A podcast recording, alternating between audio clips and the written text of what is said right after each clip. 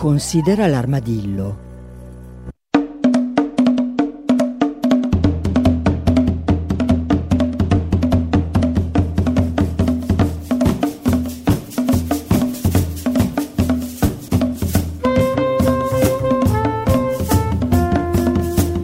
E buongiorno, buongiorno a tutti e benvenuti all'ultima puntata della settimana. Vi ricordo che potete comunicare con la trasmissione con sms al tre tre uno sessantadue quattordici zero tredici oppure con mail a diretta chiocciola popolarenetwork.it.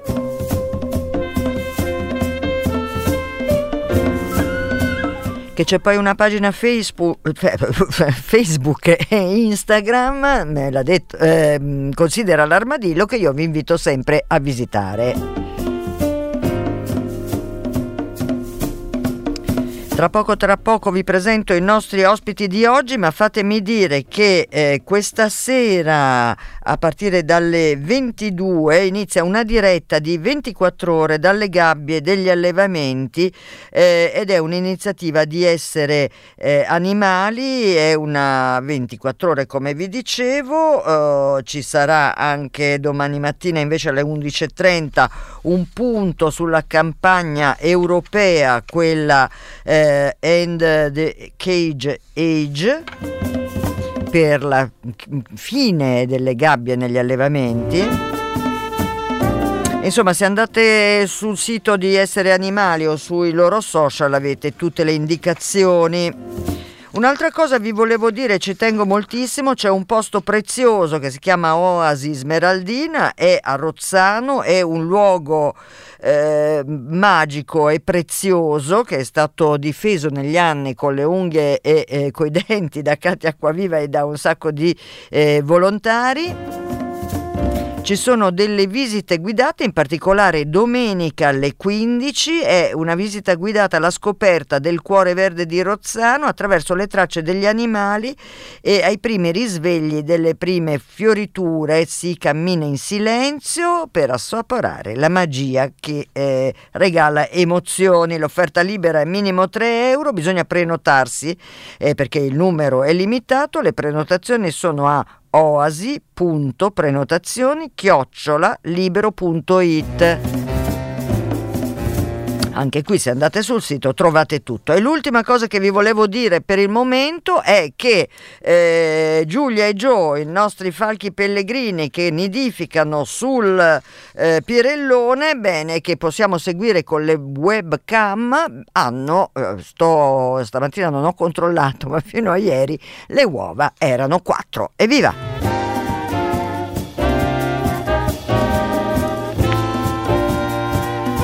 Oh, ma dal cielo alle profondità marine ci spostiamo, ci spostiamo immediatamente dando il benvenuto a Carlotta Mazzoldi, che è professoressa del Dipartimento di Biologia dell'Università di Padova. Buongiorno professoressa Mazzoldi.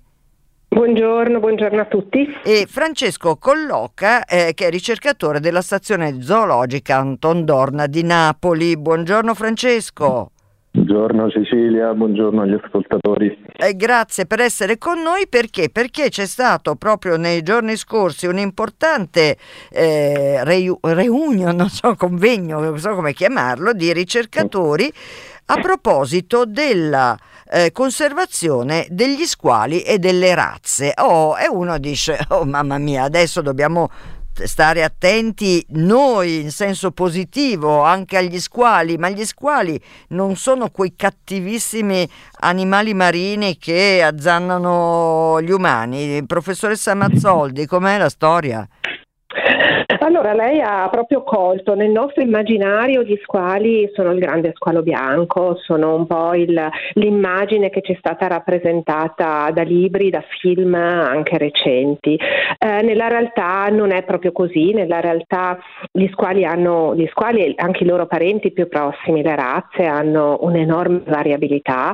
Pensate che il più piccolo squalo, lo squalo lanterna nano, così è chiamato, è grande solamente venti centimetri, poi abbiamo il più grande che è lo squalo balena, eh, lungo fino a venti metri, ma una specie che filtra l'acqua, quindi non un grande predatore. Gli squali sì. pericolosi sono davvero pochi. Nella loro sono eh, fortemente minacciati da diverse attività dell'uomo, in primis dalla pesca, perché sono accomunati da alcune caratteristiche della loro biologia particolari che li rende molto vulnerabili alla pesca.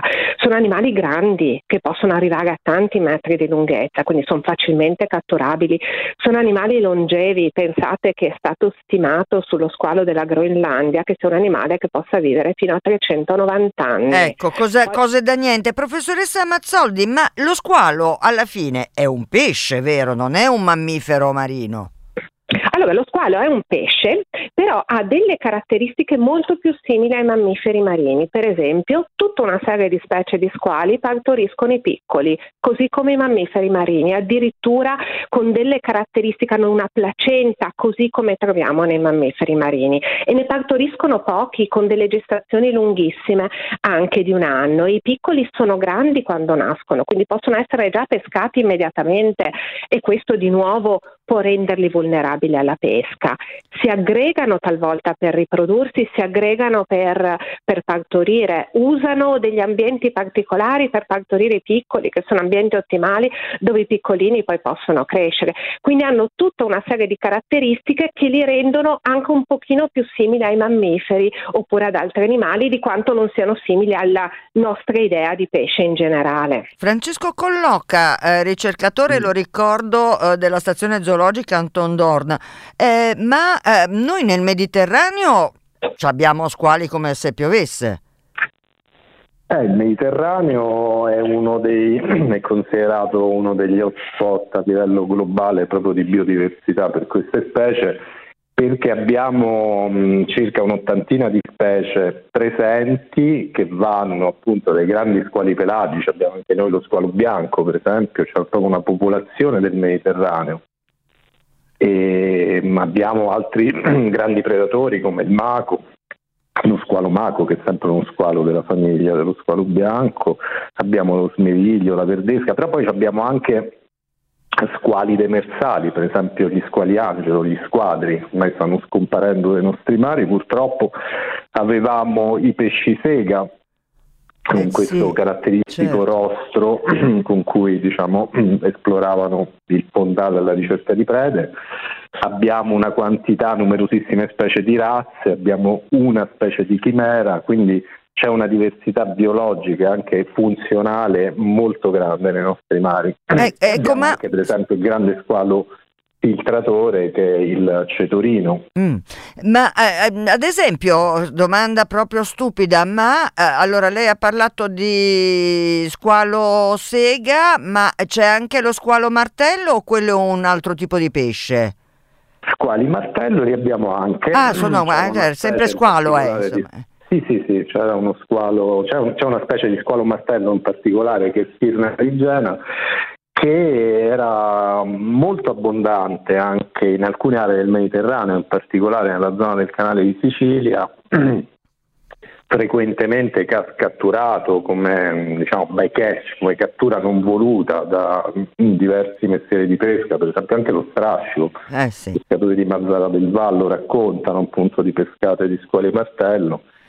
Ed erano anche visibili in immersione intorno a Lampedusa mm. fino agli anni diciamo sessanta settanta, però ormai anche questa è una specie che ormai diventa estremamente rara nel Mediterraneo.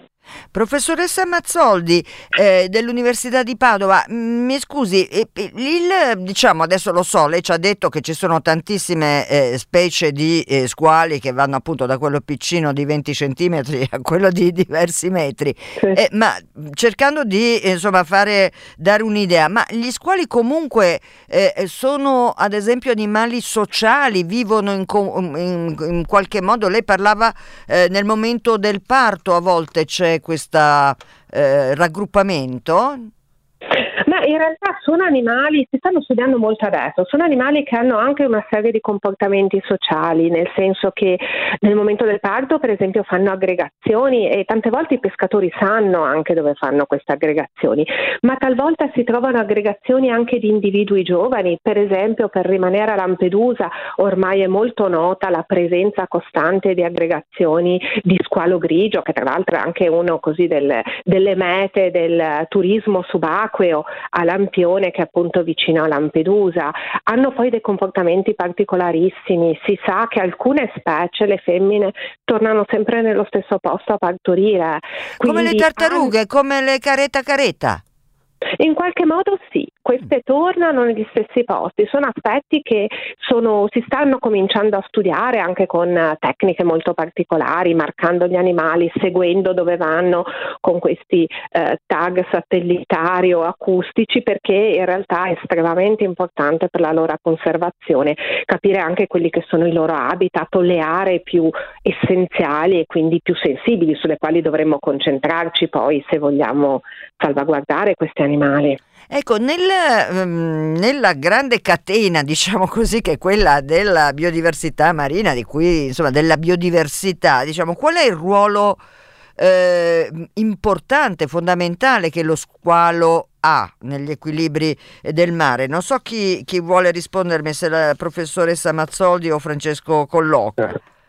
No, posso, posso anche risponderle io. Sì, sono, eh, tendono, tendono ad essere ehm, allora molte specie tendono a essere quelli che noi chiamiamo i predatori apicali.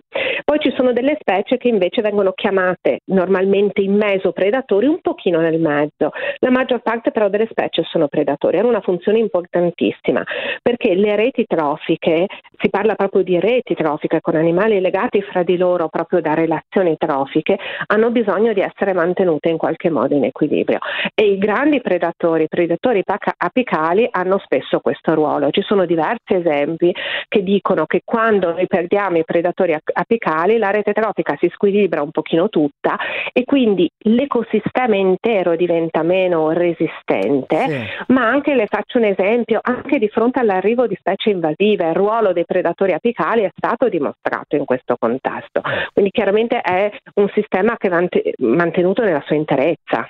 Sentite, vi ho fatto questa domanda sulla eh, posizione, diciamo così, nella scala eh, de- della vita marina, perché naturalmente uno dice, vabbè, se sei al vertice, insomma, è come i grandi carnivori, in realtà eh, di nemici ne-, ne hai pochi, sei tu il capo della situazione in qualche maniera. Mi sembra di poter dire, e qui chiamo subito Francesco Colloca a, a intervenire, mi sembra di capire che i poveri squali se la passino invece molto male, perché in natura non, non, non mi è chiaro quali possano essere i loro nemici, se non magari qualche eh, malattia o qualche virus, ma eh, in realtà stanno inguaiati. Come mai stanno inguaiati? Eh sì, Cecilia, hai colto nel segno, perché il problema appunto di questo gruppo di vertebrati marini è anche il motivo per cui abbiamo fatto poi questo workshop a Napoli, proprio per discutere questa problematica. È proprio che questi organismi soffrono molto eh, l'impatto delle attività antropiche, in particolare della pesca. Cioè, in relazione a quanto diceva prima Carlotta Mazzoldi circa il loro ciclo biologico, queste sono specie appunto che eh, si riproducono in tarda età, eh, hanno, fanno ogni anno un numero di, di piccoli, diciamo, molto limitato. Eh, hanno un accrescimento molto lento, quindi rispetto per esempio ai pesci teleostei possono supportare una pressione di pesca molto molto bassa. E quindi quello che si osserva a livello globale, che sostanzialmente a partire dagli ultimi, diciamo, cinquanta sessanta anni, l'abbondanza globale di questi, eh, delle popolazioni di queste specie degli oceani è diminuita di circa il settanta per cento. settanta eh, eh, Francesco, settanta per cento. Spostati un leggermente perché la linea sta peggiorando. Si, eh, si sente male. Sì, un pochino. No, dicevo, sì. È diminuito del settanta per cento, settanta, però a fronte sì. di un incremento molto, molto grosso dello sforzo di pesca, che è cresciuto circa di diciotto volte dagli anni settanta.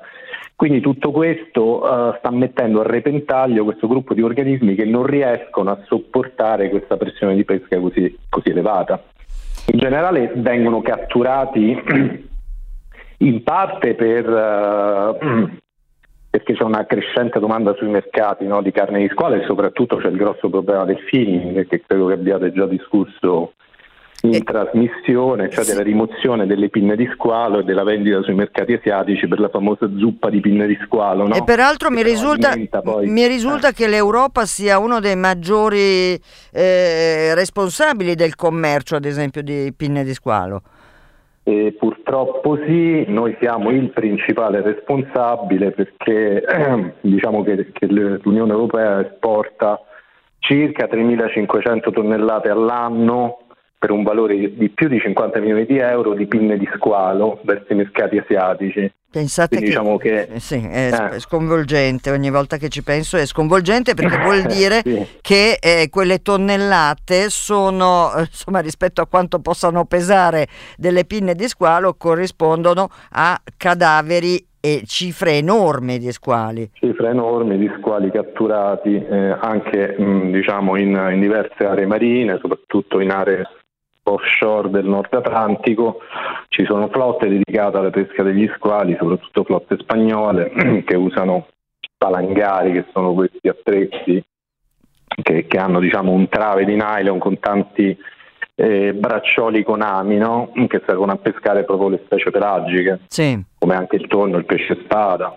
Però lì in questo caso catturano soprattutto squali e, ed in effetti c'è una grossa polemiche anche a livello europeo, c'è la richiesta da parte, c'è stata una raccolta di firme proprio per lo stop sì. a questa, al trading, no? Del, al commercio delle pinne di squalo in Europa, e, però abbiamo ancora un regolamento europeo che consente questa pratica e sì. quindi diciamo che da sì. un certo punto di vista noi europei siamo molto responsabili del declino degli squali a livello globale proprio in virtù di queste attività di questo eh, del commercio delle, delle pinne. Tra l'altro sui mercati asiatici appunto è stato evidenziato come gran parte delle pinne che vengono poi vendute a prezzi anche altissimi provengono quasi tutte da squali minacciati a rischio di estinzione. Perfetto, quindi, diciamo, cioè si prende proprio bene la mira. Sì.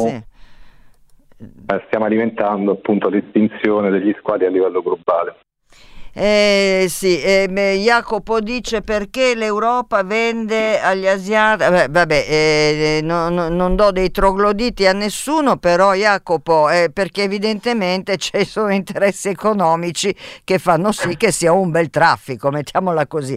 Eh, professoressa, eh, professoressa Mazzoldi, eh, quindi eh, sostanzialmente do- dobbiamo dire che eh, l- l- come spesso accade è, è l'umano il più grande nemico dello squalo dal punto di vista naturale. Beh, questo senz'altro, questo senz'altro per quanto riguarda gli squali. Eh, la pesca degli squali è anche, voglio dire, un'attività anche molto antica, non è che è un problema eh, adesso recente, che stiamo sì. pescando, eh, il problema è che adesso ovviamente è aumentato talmente tanto lo sforzo di pesca, è aumentato talmente tanto eh, diciamo quanto noi preleviamo dagli oceani, considerato anche che tante altre specie sono diminuite, sono diminuite di abbondanza, altre specie commerciali, chiaramente gli quali hanno e continuano ad avere un valore commerciale, al di là delle pinne di squalo che ovviamente sì. guida una commercializzazione enorme, però secondo me uno anche dei problemi è anche molto legato al fatto del, eh, che di noi consumatori che non sempre eh, siamo adeguatamente o ci informiamo adeguatamente eh, relativamente a quello che mangiamo, perché certo. molto spesso scopriamo di mangiare carne di squalo senza saperlo. Attenzione, non è che la carne di squalo sia diversa dagli altri pesci, non è che eh, vada demonizzato chi mangia carne di squalo, per esempio non so il cagnoletto, il gattuccio eccetera, è più legato allo stato di conservazione di queste specie, secondo yeah. me è trasversale, va sullo squalo come sul pesce osseo, come su qualsiasi cosa.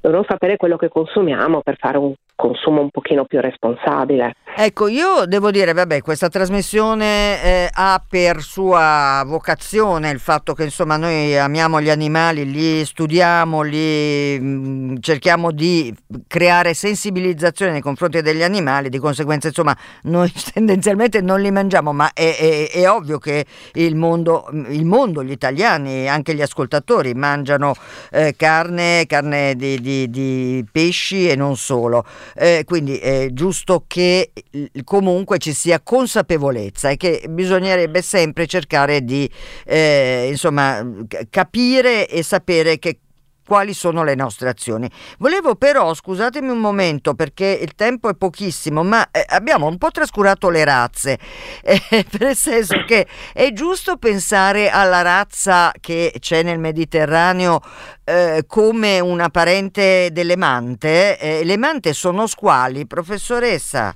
Sì, sì, sì, sì sono, uh, sono parenti, uh, si parla di squali e razze in generale, includendo squali, razze e mante, diciamo, sono tutti un gruppo che insomma si chiama elasmobranchi, o sono i pesci cartilagine, assieme alle chimere fanno parte del gruppo dei pesci cartilagine e hanno un pochino esattamente le stesse caratteristiche. Le razze, tra l'altro, se voi avete presente, sono molto larghe, hanno queste eh, pinne che sembrano un pochino, beh, nelle mante si vede molto bene, anche un pochino delle ali in certi sì. casi.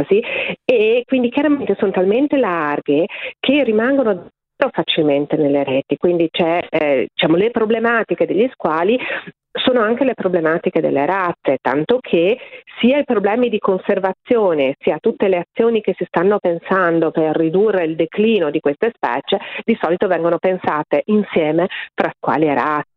Ci sono specie che partoriscono anche, eh, anche nelle razze, eh, hanno l'accrescimento lento anche queste specie, sono davvero i parenti più prossimi sì. degli squali e sono commerciali, perché le razze è di nuovo qualcosa che viene commercializzato con le stesse caratteristiche dello squalo. Ecco, eh, Francesco Colloca, eh, mi, appunto novanta studiosi che si sono incontrati per parlare eh, di salvaguardia di queste specie. Eh, avete individuato tanti fattori, vorrei sapere eh, due cose eh, molto rapidamente, ahimè. Da una parte, eh, allora... è inutile che, non è che lo citiamo a caso, ma il riscaldamento eh, globale ha delle influenze, lo sappiamo, sugli oceani, sugli mari, sull'acidificazione e via di seguito. Ecco, quanto incide il riscaldamento, ad esempio, eh, del Mediterraneo sulla conservazione eh, di queste specie? E l'altra domanda è però, allora, abbiamo capito che i sistemi di pesca sono la grande iattura non solo purtroppo per gli squali e le mante, ma in generale per la vita marina, per così come sono state eh, inventate, diciamo così. E c'è, c'è qualche speranza che si cambi almeno quel metodo? Francesco Colloca. Ehm, allora, sul cambiamento climatico, eh, certo, il cambiamento climatico influenza di per sé eh, gli ecosistemi marini in generale, quindi con effetti comunque a cascata dai livelli trofici più alti, dove abbiamo appunto i grandi squali predatori, fino a quelli più bassi. Quello che possiamo osservare in alcune popolazioni di razze squali, ora ci sono degli studi in corso, magari sono degli spostamenti latitudinali, cioè sì. squali o razze tendono a spostarsi laddove trovano condizioni di temperatura ancora buone. E questo per quanto riguarda diciamo, eh, i mari temperati. Ovviamente poi c'è un grosso problema che riguarda i mari tropicali, dove il cambiamento climatico sta determinando anche scomparse e riduzioni delle barriere coralline, con l'impatto poi su tutta la fauna associata, compresa squali e razze.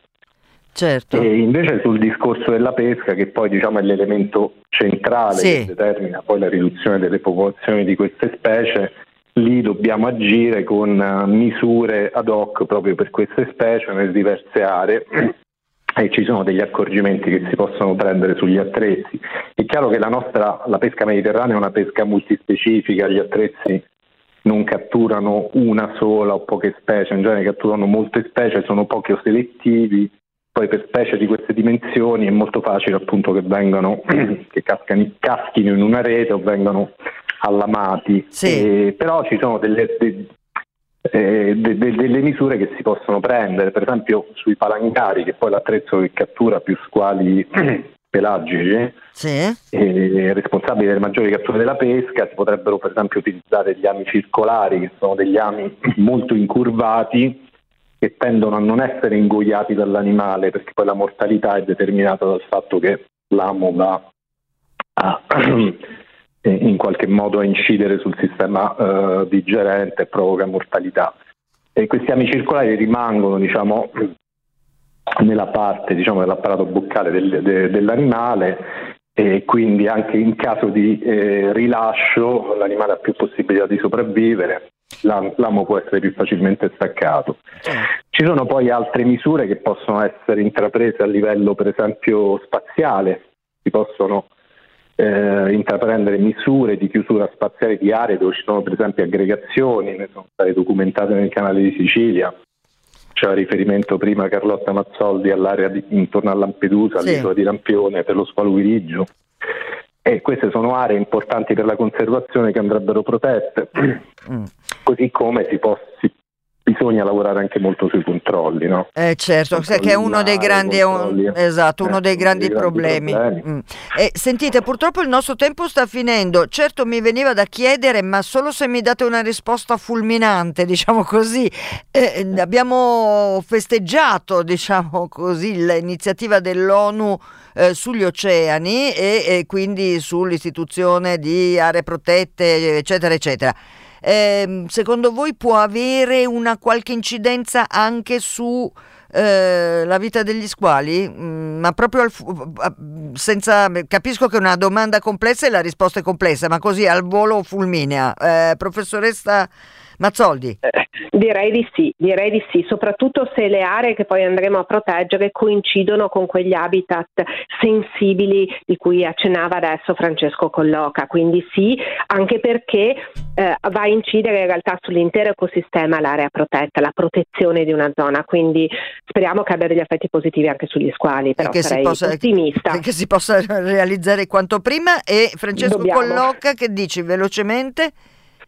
Sì, sì, assolutamente d'accordo, è fondamentale avere delle aree marine anche piuttosto estese, perché questi sono animali che si spostano molto e possano veramente fungere da zone rifugio per queste specie, favorirne la salvaguardia, questo è fondamentale e speriamo che si faccia appunto nei prossimi anni, che si raggiunga questo famoso obiettivo del trenta trenta, cioè eh il trenta per cento certo. della superficie marina protetta entro il duemilatrenta. Allora io vi tengo ancora lì un secondo, vi leggo un sms di Romina che dice: a volte i pescatori sono considerati più buoni dei cacciatori, forse perché non sparano, forse perché c'è chi mangia solo il pesce, ma anche il pesce è una creatura da non uccidere, così come tutto ciò che vive sulla terra. Questo è Uh, un pensiero di Romina. Del resto è vero che i pesci sono i più trascurati dal punto di vista complessivo, non vengono eh, insomma molto considerati, a, tranne che dagli studiosi e da chi eh, li ama. Vi lascio carissimi, ringraziandovi per essere stati qui a Considera l'Armadillo, ma con il gioco di questa trasmissione.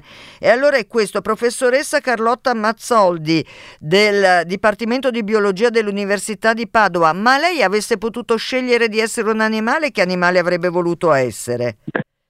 Um, una lontra marina. Bella, quanto mi piacciono. Senta, e invece Francesco Colloca, ricercatore della Stazione Zoologica Anton Dohrn di Napoli, tu cosa avresti voluto? Ma io forse un delfino, anche eh. se forse sono stato anche io influenzato dalla cattiva fama da ragazzino degli squali, insomma, soprattutto am... per il film di Spielberg. Eh, quel, quel, quel... Adesso forse direi uno squalo, ma non mi conviene perché rischierei appunto di purtroppo. Brutta fine. Purtroppo. Allora io davvero vi ringrazio moltissimo per essere stati con noi, ci teniamoci in contatto perché secondo me ci sono ancora tante Eh, domande che potremmo sviluppare, eh? Grazie davvero. Volentieri. Grazie a voi, a presto, buona giornata. Grazie, buona giornata.